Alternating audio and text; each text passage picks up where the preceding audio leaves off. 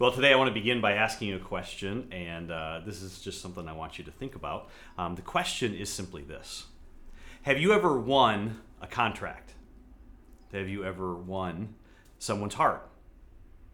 How'd you do it? Well, today we're going to listen to a story that Jesus told that reminds all of us that we, in fact, know the answer to this question, even if we don't realize it. In Matthew chapter 18, Jesus begins uh, speaking to his disciples by turning to them and asking a very familiar question. And he says to them, He says, What do you think? If a man owns a hundred sheep and one of them wanders away, will he not leave the 99 on the hills and go look for the one that's wandered off? Now, when we hear that question for many of us, if we're honest, if we just kind of run that through, you know, our modern mindset for, for a moment, um, the truth is we might say no. Because, listen, they still have 99, right? And what's the difference between having 100 sheep and having 99 sheep? But see, in this culture, in Jesus' day, everyone was nodding their head yes, because of course they would go after the one sheep, regardless of if it was the shepherd who owned the sheep or if it was someone who had been hired to take care of somebody else's sheep. If you started the day off with a 100 and you left with a 100, at the end of the day, you're going to come back with a 100. And the assumption that Jesus makes and that his audience agreed with was that if you're counting your sheep and you're missing one, you, leave the 99 in a safe place and you spend whatever time is necessary to go and find that one missing sheep. Now, if you're part of the 99, it might feel like the shepherd is somehow saying that you're not as valuable as the one. But see, that's not true.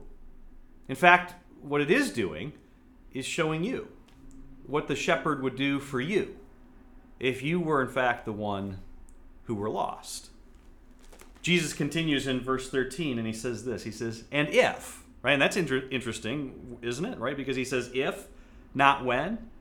And if, because he might not. And if he finds it, Jesus says, I tell you the truth. He is happier about that one sheep than about the 99 that did not wander off. And see, we've heard Jesus say this before, and everyone in his audience agreed because this is something all of us can relate to.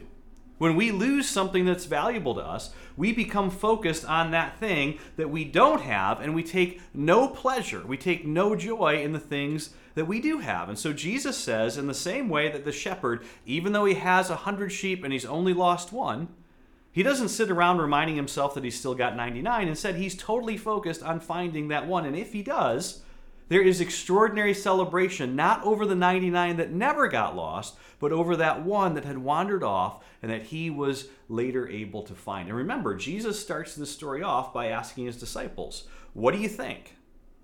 And so far, they're all looking at Jesus and they're like, Well, Jesus, we think what you think. Besides, Jesus, we've heard this one before. We get it, right? We're, we're with you. What's the point, even? Well, Jesus tells us in verse 14, he says, Well, in the same way, right? In the same way, your, your Father in heaven is not willing that any of these little ones should be lost. Now, as Jesus was telling the story to his disciples, what Matthew records for us is that immediately before Jesus begins this story, what we discover is that there is, in fact, a group of little children that are present. And somehow, in their own miraculous sort of way, they have in fact recognized that Jesus is from God. And so Jesus says, in the same way that you agree, agree with me about a shepherd or a hired shepherd and that he would not go home until he's done everything he could do to find a sheep that's wandered off, in that same way, Jesus says. In other words, with all the same emotion, with all the same passion, your heavenly Father, he would not want any of these little ones, these these children to wander off or wander away. And again, everyone in Jesus' audience thinking about children is thinking, okay, Jesus, that's exactly right. If you have two or three or four kids, and one of them wanders off and you can't find one of your kids, you don't think, well, I've still got one or I've still got two. If you've ever temporarily misplaced a child, right? I've told you my sad story before, then you know the sense of panic. It, just overwhelms you. Right? And it's easy to see how Jesus is building the story because he starts with sheep, and sheep are cute. But the truth is, they're also kind of dirty and they stink and they make messes all over the place. But then Jesus moves to children, and everyone in his audience, whether they were a parent or not, was thinking, okay, that's true, right? That's true. I'm sure God doesn't want anything to happen to one of these little children, just like we wouldn't want something, whether we're a parent or not. We don't want to ever see something that, that would cause harm to a child. And so Jesus says, Your heavenly Father, if one of these children were to wander off, and Jesus doesn't mean physically, in a moment we're going to see that. Instead, he means wander away from their faith or wander away from their trust in who their heavenly father really is and how he really feels about them or wander off into something that will ultimately hurt them. Jesus says in the same way, your heavenly father doesn't want any of these children to wander away. And so the assumption Jesus left his disciples with was that just like a good shepherd, if they wandered off, God would go looking for them.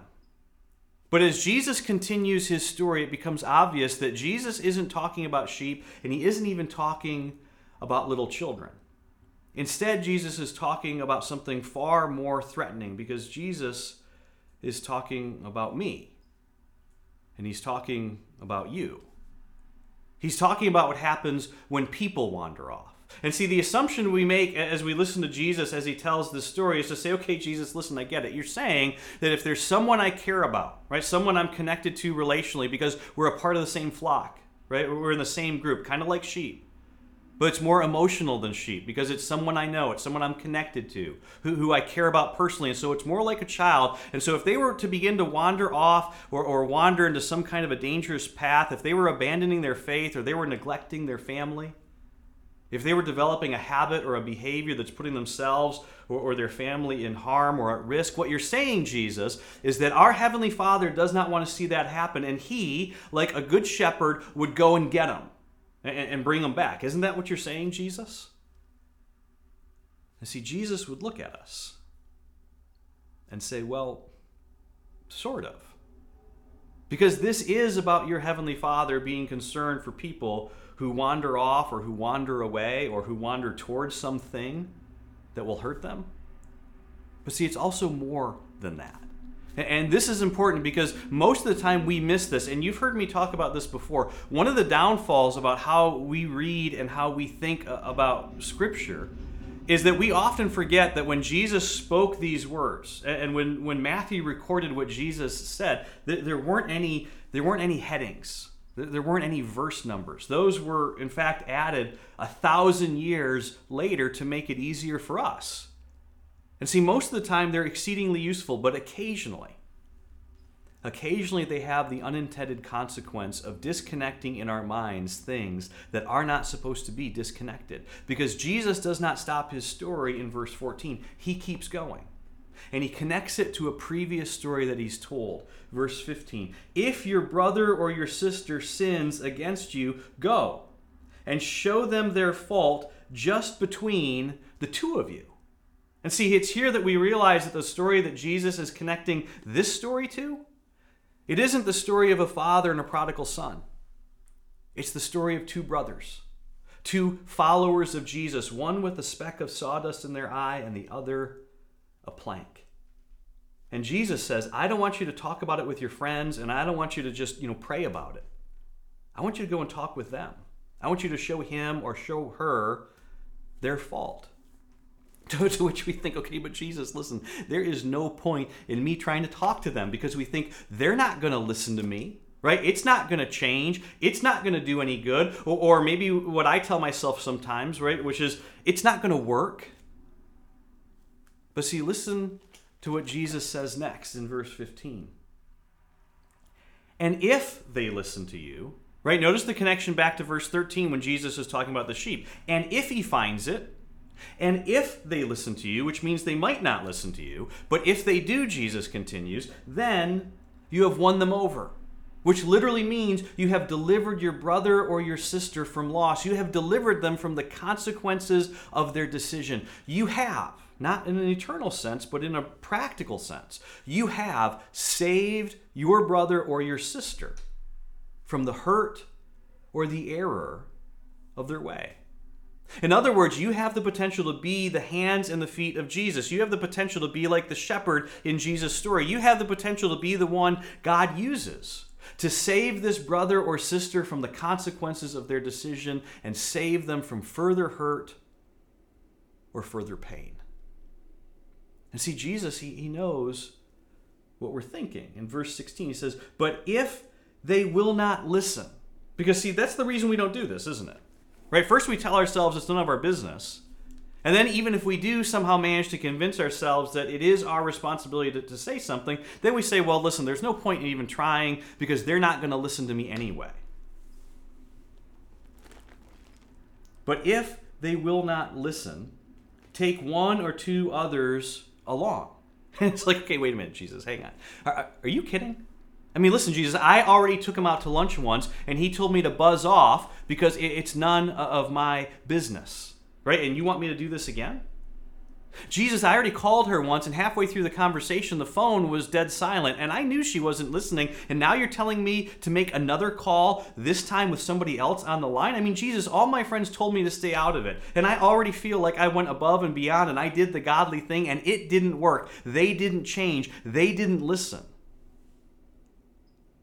And see, Jesus says, then go back and take somebody with you. Why? Because they're like a sheep that's lost. They're like a child who has wandered off. And if you were walking down the sidewalk and you saw a child who wasn't paying attention to what was going on around them start to walk into the middle of a busy street, I mean, you're not just going to stand there from the other side of the street and say, hey, honey, please don't go over there. Well, you know, I tried. And see, in the very same way, in this culture, if you had a sheep that went missing, you wouldn't spend five minutes looking and then give up. You would do whatever it takes. And Jesus is saying, I want you to understand the intensity and the passion behind this. I want you to understand how passionate your Heavenly Father is about finding and rescuing wandering people who matter to Him. And Jesus is saying, I don't want you to be casual about it. I don't want you hiding behind, it's not my business, or who am I to judge. I don't even want you to hide behind, I tried and it didn't work. Because if it didn't work the first time, then I want you to go a second time. And this time, I want you to bring somebody with you, he says. Take one or two others along, so that everything may be established by the testimony of two or three witnesses. In other words, he says, so that people know how these conversations are going. And then listen to this in verse 17. If they still refuse to listen, right? To which I thought, okay, wait a minute, Jesus. I thought I was doing good to even bring up the subject. Then I went back again and they were looking at me like, okay, we've already had this conversation. I've already told you to mind your own business. I already told you I don't want you to try to care about me. I don't want you to try to rescue me. And yet Jesus says, you still don't give up. Why? Because this is the heart of God that we are trying to reflect. Right? Let me put it this way. When does God give up on you? I mean, how many times have you been convicted of the same sin? Once? Twice? I mean, how many times has God bailed you out or sent people into your life or shown you something in Scripture or spoken to your conscience? I mean, when does God give up? And see, Scripture is, is pretty clear, isn't it? He doesn't give up. And so Jesus is saying, okay, Joe, I want you to be my mouthpiece. And a phone call and a conversation or an awkward moment, that isn't enough to make me give up. And so I don't want it to be enough to make you give up. Because you're to be like a shepherd who doesn't give up. You're like a parent looking for a child who doesn't give up. And so Jesus said, if they still refuse to listen, then tell it to the church. Now, before you panic, I want you to think about this for a moment. When Jesus said this, was there even a, a church yet? Right? No, the answer is no, there wasn't. There wasn't even a church yet. Right? The church doesn't even begin until long after this event. It doesn't begin until Pentecost. The, the, the little Greek word that would later come to refer to church, like you and I think about church, it just simply meant gathering. That's all it meant. It wasn't referring to an institution or to an organization. It wasn't referring to anything official. It was just like you and I saying a gathering or an assembly. And so Jesus is saying this. He's saying, first, go by yourself. And then, second, you take somebody with you. And if after that, if their attitude is still like, okay, get out of my face, it's none of your business, Jesus says, then I want you to go to that group of people, not an organization. I want you to go to that group of people, that, that gathering of people that assembly of people who are familiar with this person, who know about the situation, and who also care about this person. Jesus says, I want you to go to that group, that gathering, and, you say to that group, listen, we need to do something. And see, I get it. If you're hearing this and you're thinking, okay, Joe, what else you got? Because nobody does that. I mean, that's crazy. Right, but come on, if this was your son, if this was your daughter, I mean, when would you give up? You, you would never give up. Right? See, in that is Jesus' point. He's saying, I want you to go to the people who are involved, go to the people who are interested, go to the people who know, the people who are a part of this person's life, their inner circle of influence, the people who, who have the potential to influence them. I want you to go to that group of people and say, listen, it's no secret about what's going on in Frank's life. And I've talked with him, and a couple of us have talked with him, and it didn't go anywhere. And he won't listen. So, what are we going to do? And if they refuse to listen even to the church, treat them as you would a pagan or a tax collector. Now, that's kind of harsh, isn't it? Unless you've read the Gospels and you've seen how Jesus treated pagans and tax collectors. See, and, and here's the point, and we miss this so much. As long as this person is a brother or sister, this is what Jesus is saying. As long as you are connected to them emotionally and relationally, I want you to treat them like you would a brother or sister, which means we ask the question, What does love require of me? Remembering that love forbids me from sizing you up and writing you off, and love also forbids me from sizing you up and walking away. But if you go searching for them, and you've done the one and you've done the two, you've even done the gathering, you've done everything else that you can, and still nothing, then Jesus says, I want you to begin to interact with this person as though they are no longer a brother or a sister, which does not mean that you withhold love. It means that you pour on love. Because if they are no longer a brother or a sister, this isn't about payback, it's about win back. But the last thing you do is stand there and do nothing, sit there and do nothing. The last thing we do is hide behind, it's not my responsibility. Because when we hide behind, it's not my responsibility we miss our opportunity to rescue. Now, some of you might know what this is. This is called a rope bag, and the reason it's called a rope bag is because it is a bag which has been filled with rope, right? So I know, very clever. But these are, in fact, used to rescue people out of rivers. I got really familiar with rope bags when I was in my early and mid 20s because I spent a lot of time mountaineering and, and backpacking, about seven years or so, um, back back uh, backcountry backpacking and mountaineering. I had a gold claim in Colorado for several of those years. Um, I, I, did a lot of whitewater rafting during that time. I actually um, summited 10 of the 14ers in Colorado, and I also did a lot of whitewater rafting. Well, during that time, two of my very close friends and myself, Mike Blodgett, Matt Pirano, and I, we made a couple trips out to Colorado. And on one of those trips, we got to raft on the Arkansas River. Now, Mike and Matt, they they got to raft a couple of times on that trip. Unfortunately, I was able to only go once because I, I sliced my wrist open pretty badly and I couldn't get the stitches out in time for the second run. But the interesting thing about whitewater rafting in Colorado, especially on the Arkansas River as opposed to, say, West Virginia, if you're familiar with that, is that the, the Arkansas River, um, that run, that 19 mile run that we did, it is all rapids, right? In West Virginia, the, the rivers have sections of rapids followed by sections of calm water, so you can set up for the next section of rapids. You can even jump out of your raft and you can float for a while. But in Colorado, the goal, believe it or not, is to simply stay in the boat because the water is so cold. And one of the sections of the river that we rafted on was called the Numbers. It's a highly technical class four and four plus river. And normally on every boat, you would have, you know, a couple of these rope bags that the guide would use if someone got popped out. But we were there in June. The water was really high, it was really fast, and it was very, very cold. And so, as we approached a notoriously difficult section of the river called the Narrows, as a precaution, on each side of the bank, if you can picture this, standing every 50 feet or so apart, was someone stationed with one of these. And sure enough, when someone was ejected out of the boat, there was a, a, series of, of rope bags that cascaded from shore towards the individual as they're washed through the rapids in an attempt to get them to safety. Because although going through big water in a paddle boat is awesome and exciting, going through as a swimmer can be deadly. In fact, one of the very first things that you learn from an experienced guide is that it's, it's critical that you fight your natural instinct to try to stand up in the water if you get tossed out. You have to avoid foot entrapments on the riverbed. And see, when someone is in a situation like that, you can't just stand there and do nothing, right? In a situation like that, you've got to do something.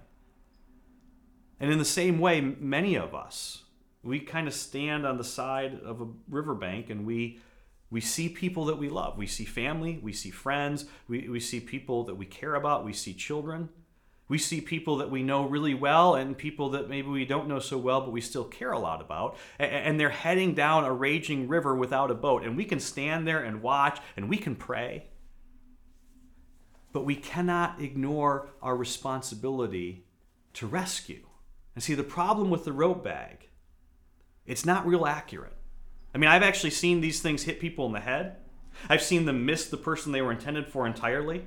I, have seen them undershoot or overshoot the person they were intended for. I've seen them actually hit someone who is still in the boat and miss the person in the water. They're not very accurate, but what do you do? I mean, what are the options? Well, I don't know if I'm very good at throwing that, so I guess I'm just going to stand here and see what happens? No. When someone is being washed down the river and their life is in danger, we don't just stand there, you do something. And see, in the same way, Jesus says, like a shepherd goes after a sheep, just like a parent will go after a child, when you see your brother or sister, a friend, or a family member heading for the rapids, when you see them making decisions that you know are going to cost them relationally, cost them spiritually, cost them financially, cost them their future, you don't stand there watching. You start throwing rope bags. And if the first one misses, we throw another. And if that one misses, we throw another and another and another. And we don't stop throwing. You just decide, I'll give up on them. When my Heavenly Father gives up on me. See, we don't do this because it's easy. We do this because it's needed. Because when I was lost in my trespasses and sin, Jesus didn't stand by and watch, and He didn't threaten me. He didn't reject me. He did something. And He didn't hide behind it's none of my business. He got involved and He did something, even though it was messy, and even though it was awkward, even though it cost Him, even though for some of us it didn't work or it didn't work right away. He got involved anyway because when I was lost, when you were lost, when we were lost, when we were dead in our trespasses and our sin, because of his great love for us, Jesus did something and he came after us, not to punish us, to save us, not to alienate us, to redeem us, and to bring us back. And so now Jesus says to us, He says to me, and He says to you, if you're my follower, now that you are, my follower, I want you to do the very same thing. And you don't ever give up. Because I will never give up on you. Let me pray for us today. Heavenly Father, this lands in so many different ways for every single one of us listening, even for me as I get the privilege to share this message with our church this weekend. And Father, I just ask that for every single person hearing this and listening to this message, that you would give us personally the courage we need to embrace the, the passion, but also the sense of urgency that Jesus is teaching us and that he is showing us through the story and through your words. And Father, I pray that you would allow us individually, not just corporately, but individually, to see the people in our world the way that you see them, that we would decide that it is in fact worth the risk to try to rescue, that, that maybe, that maybe we would be the, the instrument in your hands that you use to rescue them from hurt or from pain or from sin, from separation. And Father, I just personally want to thank you so much for the people that you have sent into my life at so many different times to rescue me, even though they were uninvited at the time. Father, thank you so much for the example and the inspiration that Autumn has been to me to step up in so many situations. The, courage that you have given to her and her refusal to just simply stand by and, and quietly do nothing. Father, wherever this lands with us today, whether we're the, the one that someone else has tried to rescue and we've been critical, or we're the one who's throwing rope bags one after the other. Father, I just pray and ask that, that Holy Spirit, you give us the wisdom to know what to do with what you've just taught us. We pray all of this in Jesus' name.